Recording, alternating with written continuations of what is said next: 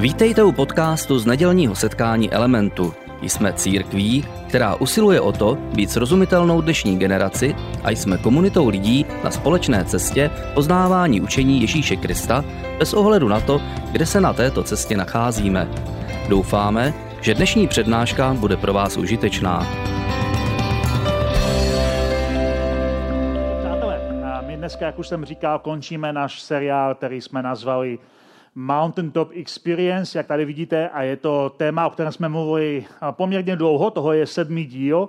A mluvíme na to téma proto, že se zdá, když se díváme do příběhu Bible, do starého zákona i nového zákona, do té židovské části, křesťanské části, že poměrně velké množství důležitých a formativních příběhů se odehrávalo nějak na vrcholci hor že hrdinové, hrdinové těch vrcholků hor zažívali nějaké formativní, zvláštní momenty, kdy v jejich životě se něco změnilo, posunulo nebo proměnilo právě díky nějaké zkušenosti na vrcholku hory. A asi to dává smysl, protože hory jsou fascinující, hory jsou jedinečné a hory vždycky přitahovaly lidstvo, vždycky přitahovaly konkrétní Eh, lidí. Jeden z důvodů, proč lidé měli tendence na horách, na vrcholci hor stavět různá, různé chrámy nebo posvatné návrši nebo různé místa setkávání, bylo mimo jiné to, že být na vysoké hoře evokovalo také být blíž nebi. Evokovalo to být blíž Bohům nebo Bohu, podle toho, čemu ti konkrétní lidé věřili dávalo to najevo také nějaké úsilí, protože stavit na posvátných návrších vyžadovalo mnohem víc úsilí, než postavit něco na rovině nebo v údolí. A to evokovalo věrnost těm konkrétním bohům. A, a proto něco postavit nahoře určitě bylo také slušné kardio. Pamatuju si, když jsme s Markem Plačkem minulý rok byli společně v Peru, tak jsme šli na jedno posvatné návrší a musím říct, že to bylo slušné kardio. Že, že když jsme si udělali dopoledne výlet, tak eh, odpoledne jsme byli totálně grogy, protože to bylo velmi slušné kardio. A je to proto, že to skutečně vyžadovalo úsilí něco stavět na posvatných návrších. A zároveň hory nás přitahují, protože každá hora je jedinečný originál. Žádná hora není stejná, každá hora je jiná, každá hora má jiný tvar, jinou výšku, každá hora evokuje jedinečnost stvoření a hory proto vždycky lidstvo přitahovaly. A my jsme v našem seriálu mluvili o několika horách eh, toho židovského příběhu a mluvili jsme také o několika horách toho Ježíšova příběhu, protože jako křesťané, tak jsme jako křesťané, tak se věnujeme primárně a především Ježíšovu příběhu. A podívali jsme se na to, jak Ježíšův příběh se odehrával na vrcholci hor a co se z toho můžeme naučit dnes i my. Začali jsme s první horou, kterou jsme nazvali hora pokušení. A hora pokušení bylo místo, kde Ježíš byl pokoušen, aby získal svět bezbolestně, aby získal svět s kratkou, aby získal svět tak, aby ho to nebolelo. A to je pokušení, které eh, v různých obměnách prožívá každý jeden z nás. My jsme si říkali v tomto díle, že eh, stejně jako, eh, mnoz, stejně jako Ježíš byl pokoušený, i my zažíváme konkrétní pokušení v těžkostech, pokušení udělat nějakou zkratku, a říkali jsme si, že situace, ve které právě teď se nacházíme v naší zemi, je situace, kdy se otřásají naše jistoty, naše zdroje naděje, nebo to, v co vkládáme svoji důvěru. Mluvili jsme o materialismu, mluvili jsme o zážitcích, mluvili jsme o pohodě, jako takových základních hodnotách, na kterých stojíme jako společnost v dnešní době. A to je otřásáno tím, co se okolo nás děje. Z hory pokušení jsme se vydali na, na horu, kde Ježíš pronesl svoje slavné kázání nahoře. Na této hoře Ježíš vypráví základní étos a etiku a poslání a vyučování a všechno, co se týká jeho, jeho směru, toho, čemu věří. Spochybnuje tam některé věci, které lidé slyšeli v minulosti, dává je do nového světla, říká nějaké nové ultimativní požadavky. Ježíš se chová na hoře, kterou nazýváme kázání na hoře, jako, jako někdo dodává nové pravidla, nový zákon, nový směr, je vnímaný jako, jako nová verze Mesiáše, pro, jako nová verze Mojžíše pro lidi, kteří ho poslouchají. A dodnes, když se lidé dívají zpětně na Ježíšovo učení nahoře, kde mluví velmi silné věci o lásce a o důvěře, tak to vidí jako silný, silný etický materiál, jako něco, na čem se dá stavět, jako něco, co staví dohromady naši civilizaci A na neštěstí, když se lidé dívají dneska zpětně na kázání nahoře, tak to evokuje v nich takovou představu, že křesťanství je především etický a morální program. Jak zlepšit člověka, jak mu pomoct, aby byl lepším, aby byl prostě zkrátka hodnější člověk. Ale křesťanství je mnohem víc než pouze etický program. A to vidíme velmi jasně na další hoře, která následovala skázání nahoře. Vydali jsme se na horu, kterou jsme nazvali Hora Promínění. Vysoká hora, pravděpodobně hora Tábor v Izraeli, na kterou Ježíš společně se třemi nejbližšími učedníky vystoupá, aby se společně modlili. A během této modlitby se stane něco zázračného. Ježíš se promění vizuálně, začne zářit uh, ohromným světlem. A hlavně se do něho objeví dva mužové, hrdinové uh, té židovské části Bible, té židovské části toho našeho příběhu. Objeví se tam Mojžíš, objeví se tam Eliáš a rozmlouvají společně s Ježíšem o něčem, co ho čeká za nedlouho na další hoře, ke které se dostaneme. Ale ta hora promění je hora, která ukazuje, že křesťanství je mnohem víc než etický program. Je to především setkání s živým Bohem. Je to především transformující nadpřirozená zkušenost, která se projevá do našeho života. A na té hoře učedníci slyší, jak Bůh říká, Ježíš je můj milovaný syn, je to jediný zdroj vaší víry, toho poslouchejte, na něho se soustřeďte. On je jádrem a základem všeho, čemu věříte nebo kam směřujete. Hora proměně je velmi důležitá hora v našem příběhu. Od hory proměnění ale nastává změna tónu v tom Ježíšově příběhu. Ten Ježíšův příběh začíná mít jiný, jiný soundtrack v pozadí, protože se neodvratitelně blížíme k hoře, která znamená na první pohled konec Ježíšova příběhu a je to hora ve tvaru lepky. A ta hora ve tvaru lepky, to je to, co my někdy říkáme a nazýváme Golgota. Golgota v překladu znamená lepka, a hora ve tvaru lepky je hora, na které byl Ježíš ukřižován. Jeho příběh zdánlivě tady končí. Události velikonočního víkendu jsou události, kdy Ježíš na první pohled vypadá, že prohrál, protože mrtvý mesiáš není dobrý mesiáš. Mrtvý mesiáš je zbytečný mesiáš. Ale události velikonočního víkendu nejsou jenom o hoře a ve tvaru lepky, ale o skříšení, které nastalo po to a potvrdilo, co Ježíš udělal. Protože to, co Ježíš udělal, na hoře ve tvaru lepky bylo, že, a, že porazil temné síly. Protože křesťanství je víc než jenom etický a morální program. Křesťanství je boj s temnou stránkou světa. Je to boj s temnými silami, které zotročují lidi skrze hřích a smrt. A Ježíš právě tím, že porazil hřích a smrt na kříži a ve skříšení, tak nám dává možnost začít nový život s ním. Život, který je zcela jiný, život, který má význam a také život, který má poslání. A tím se dostáváme k další hoře, která nastává zhruba o 40 dní později po událostech hory ve tvaru lepky a to byla hora poslání, kdy Ježíš zve svoje následovníky na konkrétní horu v Galileji, aby se s nimi rozloučil, protože odchází ke svému otci do nebe a zároveň jim dává úkol, aby šli do celého světa a získávali učedníky ze všech národů. A Ježíš jim slibuje, že pošle svého ducha, který je naplní, a on skrze svého ducha bude s nimi až po každý následující den, až do skončení světa a, a dokud se nevrátí. A to je naše poslední hora, o které dneska budeme mluvit. A je to hora návratu. Hora návratu. My jsme si řekli, že ty důležité formativní příběhy se odehrávají na vrcholci hor, a opustili jsme naše učedníky a Ježíše v okamžiku, kdy Ježíš uh, jim říká, že, uh, že mají počkat na Ducha Svatého. Kdy mají čekat na to, aby je naplnil Duch Svatý, aby byli jeho svědky. A to, že jim říká, že bude s nimi skrze svého ducha až do konce věku, ukazuje na jednu důležitou věc, o které mluvíme někdy v elementu. A to je to, že svět a dějiny jsou lineární, necyklické. Po mnoho civilizací a v různých civilizacích a zemích a po mnoho historie a lidé věřili, že dějiny jsou cyklické, že jsou něco jako velké kolo, které se stále opakuje. Že věci stále se opakují, že nic není nového pod sluncem, že stále jsou stejné věci, které se v různých cyklech opakují. Ale povolání Boha pro Abraháma, a to byl jeden z hrdinů našeho příběhu toho, těch židovských hor, když jsme mluvili o hoře Moria, tak Abraham byl povolán Bohem, aby vyšel a šel do zasíbené země. A historikové říkají, že to je velmi důležitý moment v historii lidstva, protože to bylo poprvé, kdy víme, že někdo zdokumentoval, že začal věřit, že dějiny jsou lineární.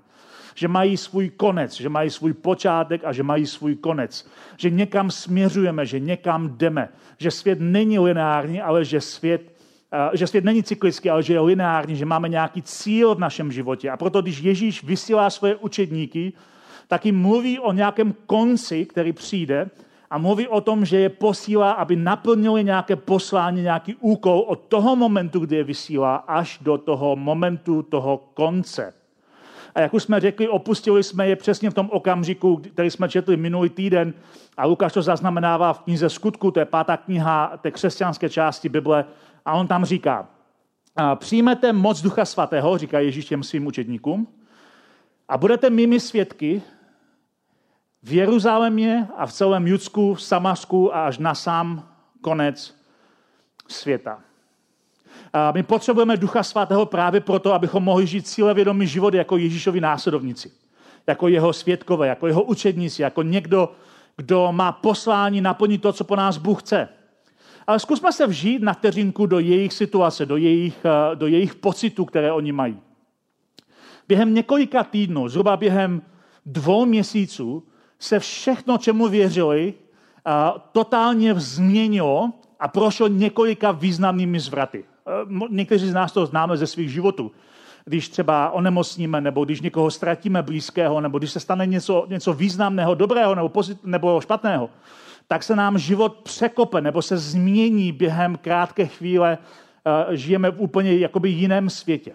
A Ježíšovi učedníci prožili několik velmi významných změn v tom příběhu během pouhých dvou měsíců. Jen se na to podívejme. Oni věří, že Ježíš je Mesiáš. Věří, že Ježíš je ten, který vysvobodí národ. A dávají všechno, eh, všechno v sázku, aby byli s Ježíšem, když bude ten eh, vítěz, aby s ním byli po jeho pravici a levici, aby s ním byli tam, kde, kde Ježíš je. Zároveň eh, pak je najednou velký zvrat. Ježíš je zatčen a během velmi krátkého procesu je poslán na smrt a umírá. Pro jeho učedníky toho je totální otřes. Oni věřili, že Ježíš je někým, kdo je vysvobodí a najednou Ježíš umírá na kříži jako zločinec, jako někdo, kdo je prokletý, protože každý prokletý, kdo vysí na dřevě podle jejich víry a jejich, jejich svět totálně skolaboval. O tři dny později ale Ježíš stává z mrtvých a ten ohromný smutek, který prožívali tím, že ten příběh skončil takhle neslavně, je najednou vystřídaný jako od zdi ke zdi, ohromnou radostí, kdy se radují, že Ježíš je živý. A jsou nadšení a jsou, jsou totálně v euforii. A logicky se ptají Ježíše, je to teď ten moment, kdy obnovíš Izrael, protože pořád se jim vrací zpátky to jejich očekávání. A znovu a znovu se jim to vrací. Jsou plní nadšení. A když jsou plní euforie, tak je Ježíš zve nahoru, kde se s nimi loučí. A říká, odcházím pryč, ale nebojte, budu s vámi skrze svého ducha až do skonání věku. To jsou ohromné zvraty, emoční zvraty, které jeho učedníci prožívají. A ne, není vůbec s podívem, že je přepadla a popadla velmi silná nostalgie Protože najednou ten Ježíš, kterého mysleli, že úplně ztratili a pak ho znovu získali, tak od nich znovu odchází fyzicky pryč. A tady se dostáváme zpátky do našeho příběhu a jdeme zpátky na tutéž horu, kde Ježíš jim dává svoje velké poslání. Na této, na této hoře je vysílá a na této hoře jim říká slib, že bude s nimi až do konce, až na konec světa. A tady se vracíme a budeme pokračovat, co Lukáš pokračuje dál. Po těchto slovech byl před jejich zraky vzat z hůru a zmizel jim z očí v oblaku. Prostě zmizel pryč. Zatímco se upřeně díval, jak odchází do nebe, hle, přistoupili k ním dva muži, později od jiných uh, evangelistů slyšíme, že to byli dva anděle, v bílém rouchu a řekli jim, co tu stojíte a hledíte k nebi, Galilejci? Tento Ježíš, který od vás byl vzat do nebe, se vrátí právě tak, jak jste ho viděli odcházet. Od toho, toho momentu Ježíšův návrat je jednou z hlavních, jeden z hlavních motivů prvních křesťanů. Kdy oni eh, najednou začínají věřit, my jsme součástí těch dějin. My nesledujeme pouze dějiny, co se děje okolo nás. Ale tento eh, Ježíš, kterého považujeme za krále, kterému se kláníme, nás vysílá k nějakému úkolu a slibuje, že se vrátí. Najednou jim dává eh, zpětně význam mnoho Ježíšových fiktivních příběhů, kterým říkáme podobenství, které používá, aby ilustroval něco o Bohu. A kdy mluví o pánu nebo králi nebo bohatém muži, který odchází pryč, aby se vrátil, aby zúčtoval s tím, jak jeho uh, lidé, služebníci se chovali za tím, co byl pryč. Všechno jim najednou dává nový význam. Eh, Ježíš jako pán, jako král odchází, aby se pak jednoho dne vrátil. Eh, jeho návrat je zároveň velmi nebezpečné a velmi revoluční poselství. Je velmi nebezpečné a revoluční poselství. Řeknu vám proč.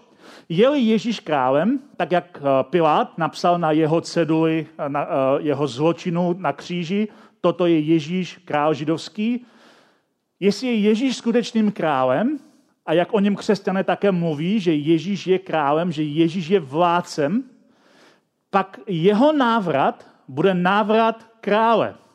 Slyšíte tady znovu echo Pána prstenu. My jsme začínali celou sérii scénou z Pána prstenu. Tady je znovu echo Pána prstenu. Jeho návrat bude návrat krále. A je-li Ježíš božským králem, za koho křesťané považují, jaká je to zpráva pro impéria všeho druhu a vší historie. Jestli je Ježíš skutečným božským králem, jaká je to zpráva pro impérium, tehdejší impérium římské, nebo jakékoliv impérium dnešní doby. To byl důvod, proč křesťané byli tolik pronásledováni různými impériemi. Protože eh, lidé jejich doby velmi dobře chápali, co křesťané říkají. Jestliže Ježíš je pánem, pak jim císař nemůže být. To bylo vyhlášení války. To bylo, to byla, to bylo jasné vyhlášení nepřátelství. Jestliže Ježíš je pánem, pak císař nemůže být pánem. Lidé používali v té v tehdejší době právě tento výrok císař je pán. Používali to slovo Kyrios jako pán, jako vládce, jako král. Ale pokud Ježíš je ultimativním králem, pokud Ježíš je ultimativním pánem, pak císař jim nemůže z principu být. A proto byli křesťané pronásledování. Křesťané nebyli pronásledování kvůli kázání o nebi. Uh, Římané s tímhle neměli problém. Věřili v posmrtný život a neměli problém s tím, když někdo věřil uh, v nebi. Důvod, proč křesťané byli pronásledováni, bylo velmi radikální pozemské poselství a to je poselství, že Ježíš je skutečný král. Že Ježíš vyhlašuje, že oznamuje, že když se vrátí, ukončí všechna impéria a všechny řády, takže nebude existovat žádná vláda zla, bolesti a utrpení, že ukončí jednou provždy vládu násilí. Mimochodem, to poselství nebylo, nebylo tak eh, strašně radikální pouze, pouze pro lidi tehdejší doby. Nedávno jsem četl knížku Hvězda na východě, eh, která pojednává o nárůstu křesťanství v Číně, kde křesťané byli v různých vlnách pro následování a přesto se tam rozrostly ohromným tempem během několika let do, do mnoha desítek milionů přívrženců. A komunistická vláda se pokusila církve kontrolovat, protože komunisté vždycky z principu musí kontrolovat, to je v jejich nátuře, a pokusili se těm církvím zakázat kázat o Ježíšově návratu a vůbec cokoliv ze zjevení. Oni zakázali těm církvím, že nesmí kázat nic ze zjevení, té poslední knihy eh, křesťanské části Bible, a že nesmí nic kázat o Ježíšově návratu, protože je to pro ně příliš revoluční nebezpečné eh, poselství.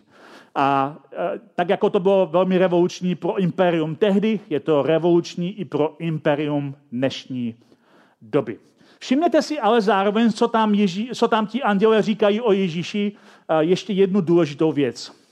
Oni říkají, Ježíš se vrátí na zem přesně tak, jak ho vidíte odcházet. Přesně tak, jak ho vidíte odcházet. Touto jedinou větou Touto jedinou větou, přátelé, poslouchejte mě dobře.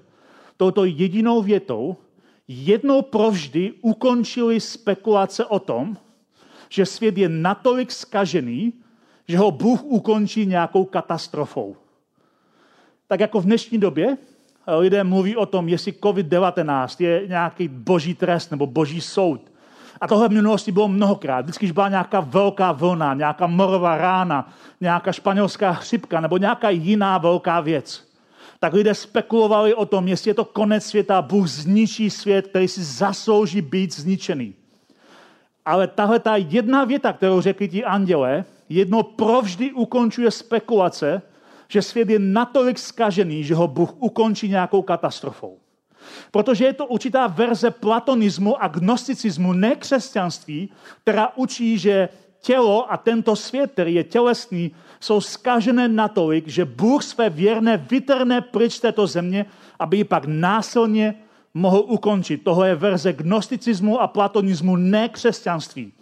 Na neštěstí někteří křesťané této verzi uvěřili a propagují jako, jako svoji představu konce světa. Vnímají boží záchranu jako útěk z těžce zkoušeného světa. Jenomže pamatujte na to, co jsme říkali minulý týden. Bůh miluje svět. Bůh poslal svého syna pro svět. Bůh nemá svět v nenávisti. A je pravda, že tento svět je těžce zkoušený. Ale možná bych raději než slovo skažený svět použil slovo pokažený svět. Možná bych to řekl spíš takto. Bůh nezničí skažený svět, ale Bůh napraví pokažený svět. Dost velký rozdíl. Bůh nezničí svět, který si zaslouží být zničený. Bůh miluje svět, Bůh miluje každého člověka a zoufale si přeje, aby každý člověk našel poznání spásy, aby každý člověk zjistil, jaká je jeho láska a jak může být zachráněný z moci hříchu a smrti. Bůh chce napravit tento pokažený svět. A až se Ježíš vrátí, tak udělá přesně to, co slíbil, že udělá. Že vrátí svět do podoby, jako by ho zlo nepoznamenalo. Že napraví tento svět. Takže se dá říct, že Ježíšův návrat není o násilném konci světa, ale je to o, o konci násilného světa. Je to o konci světa, ve kterém násilí, hřích a smrt vládne. Když se Ježíš vrátí, systémy světa, které jsou poháněné temnotou a žádostivostí a, a chtíčem a chamtivostí se finálně zhroutí a kříž je to poselství kříže, to vítězství, které Ježíš naplnil na kříži, se finálně naplní. Proto se také církev staletí modlí slovo Maranata, což znamená pane přijď. Modlí se, aby Ježíš přišel a napravil tento těžce zkoušený svět. A prorok Izáš v židovské části Bible to předpověděl. Jan to popsal ve zjevení a Petr, Ježíšův eh, takový nejslavnější eh, apoštol z těch dvanácti, hlesl tyto slova, vyhlížíme nové nebe a novou zemi, domov spravedlnosti. Jan Vidoucí, který napsal zjevení, to popsal jako úžasné nebeské město ohromných rozměrů, kde se vleze skoro celý svět. A popsal to jako nebeské město, které ale se stoupí na zem. Které se stoupí na zem. Tak poslechněme si, co Jan píše. Potom jsem uviděl nové nebe a novou zemi. Neboť první nebe a první země pominuli a moře již nebylo. Uviděl jsem svaté město, nový Jeruzalém, jak se stupuje od Boha z nebe, připravený jako nevěsta okrášlená pro svého muže. Uslyšel jsem mocný hlas trůnu. Hle, boží stánek s lidmi bude bydlet s nimi a oni budou jeho lid. Bůh sám bude s nimi a bude jejich Bohem. On setře každou slzu z očí a smrt už nebude, ani nářek, ani křik, ani bolest už nikdy nebude, neboť minulé věci pominuly. To je vize Ježíšova návratu. Až se Ježíš vrátí na horu, se které odchází pryč. A ti anděle říkají, přesně jak jste viděl, jak odchází, tak přesně tak se vrátí a vrátí se, aby napravil tento svět. Ježíšův příběh a náš příběh cestou Ježíšova příběhu končí Ježíšovým návratem, ustanovením království a nápravou světa. Když mluvíme o konci světa, tak chci říct, že velmi silně věřím tomu, že nehledáme únik z tohohle světa. Nehledáme nějaké vytržení z bolesti světa. Nehledáme katastrofu, nehledáme apokalyptický konec, jak si to představují hollywoodští scénáristé a na neštěstí také mnozí křesťané. Místo toho čekáme na něco mnohem lepšího. Čekáme na vykoupení, které se dokoná Ježíšovým návratem. Čekáme na nápravu světa. Čekáme na nový Jeruzalém. A právě proto tolik záleží, aby už teď si přijal Ježíšovo povolání a pozvání vydat se na vrcholky hor, kde tebe Bůh promění a zmocní, vyšle a dá ti smysl, dá ti cíl, dá ti konkrétní cestu. Naš, uh, naši, naš seriál za chvíličku opustíme, já se ještě pomodlím, zaspáme jednu píseň, pak bude dětský program, ale než se k tomu ještě dostanu, chci říct, že příští týden začínáme novou sérii ve dvou dílech. Uslyšíme Ditu Targošovou na, na téma Velký dopad malého semínka. Myslím, že to bude fantastické. Doufám, že se připojíte i příští týden.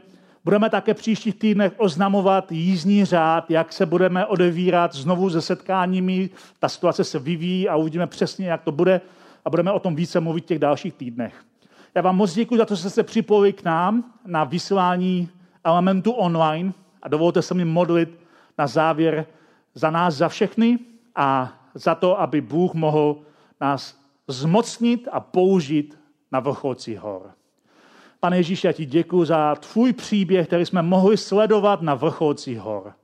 Jsem ti vděčný za to, že jsme se mohli naučit na vrcholci hor konkrétní věci z tvého příběhu, které nás pozbuzují, které nám dávají sílu a poslání. A děkuji ti také za tvůj slib návratu že se vrátíš na konkrétní horu, tak jako tě učedníci viděli odcházet. Vrátíš se jako král, který napraví těžce zkoušený svět. Který napraví a vykoupí a dokoná svoje dílo vykoupení. Já jsem za to vděčný a těšíme se na to. A společně se staletími církve se modlíme Maranata, pane přijď. Protože když ty se vrátíš, tak napravíš svět. A my víme, že už teď jsi s námi, že už teď se nás dotýká, že i teď nás uzdraví, že i teď nás naplňuješ svoji naději a svojí láskou. A já se modlím o to, aby každý nás posluchač našel odvahu vydat se na vrcholek hory, aby se setkal s tebou, byl proměněný a zažil poslání, které nás promění, naplní a posune dál. Děkujeme za poslech přednášky z nedělního setkání Elementu. Budeme rádi, když nás navštívíte také naživo, a to každou neděli od 10 hodin ráno v kině Biocentrál v Hradci Králové. Být na místě přináší větší zážitek, výbornou hudbu a přátelskou atmosféru. Více informací o našich aktivitách najdete na webu element.cx nebo na Facebooku Element Hradec. Těšíme se na vás.